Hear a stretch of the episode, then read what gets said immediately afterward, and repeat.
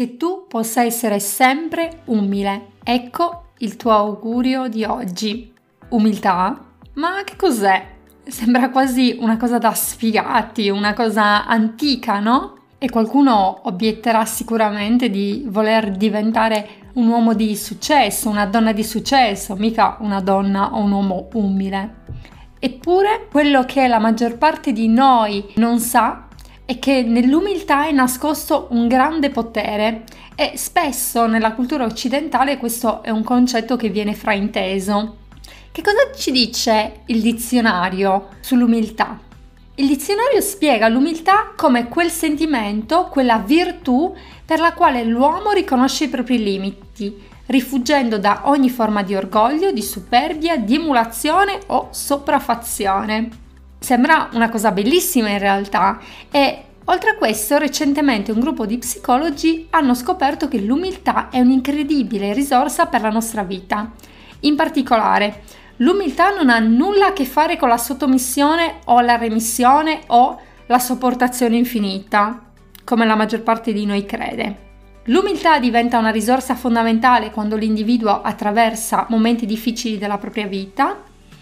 L'umiltà aiuta a lasciare andare il passato e a perdonare, quindi aiuta a stare meglio. E infine l'umiltà migliora le relazioni. E allora non vi sembra un sentimento bellissimo da avere nella nostra vita?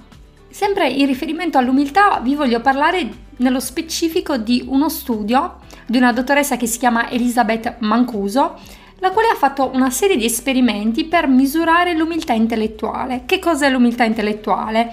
È una sorta di consapevolezza di quanto siano effettivamente incomplete e fallibili le nostre visioni politiche e sociali. Sapete che cosa è emerso? Che le persone umili intellettualmente, quindi quelle persone che riconoscono di non avere la verità in tasca o magari di averne soltanto una parte, ecco, queste persone appaiono meno aggressive, meno giudicanti e riuscivano addirittura a non farsi manipolare dagli altri contrariamente a quanto invece accadeva alle persone che riportavano bassi punteggi di umiltà intellettuale. E allora, anche supportati da questi studi, il nostro augurio non può che essere che tu possa essere sempre umile. Ma ti ricordiamo il vero significato di umiltà, che non significa assolutamente essere o sentirsi inferiori agli altri o addirittura subire in silenzio, anzi essere umile ti permetterà di cogliere la grandezza che è dentro di te.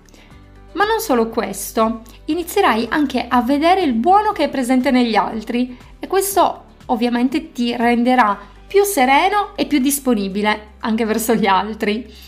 Mi rendo però conto che non è sempre facile essere umili, soprattutto se per tanto tempo vi hanno insegnato che gli umili, i buoni, insomma, non possono avere successo.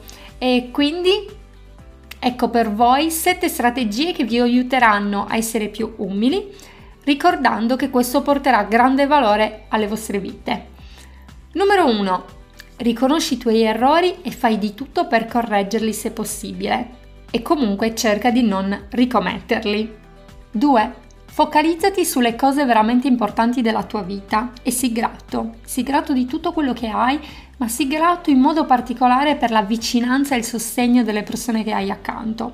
Tutto quello che sei riuscito a raggiungere è sicuramente di peso dal tuo duro lavoro, da tutto quello che hai fatto per raggiungerlo, ma non solo. È di peso anche dalle persone che ti sono state accanto, che ti hanno incoraggiato, oppure di peso dalle condizioni di vita che hai trovato sulla strada.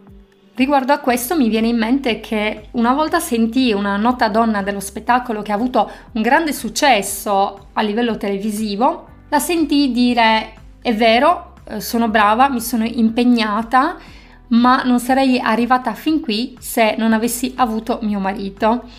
E suo marito è un uomo di successo a, all'interno del, del mondo televisivo non vi faccio nomi, ma magari avete capito di chi si tratta e effettivamente parte del nostro successo lo dobbiamo alle persone che stanno accanto a noi che tutti i giorni ci incoraggiano. Quindi dobbiamo imparare a essere grati per questo.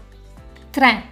Non crederti superiore a nessuno. Ammetti che non sei sempre il migliore, perché al di là dei tuoi risultati ci sarà sempre qualcuno che sarà più bravo di te. 4. Smetti di vantarti, perché chi parla costantemente dei propri successi o delle proprie conoscenze spesso diventa fastidioso. Mm. 5. Evita di paragonarti agli altri. Smettila, smettila di confrontarti con gli altri. Sarebbe molto bello se tutti noi imparassimo questo principio.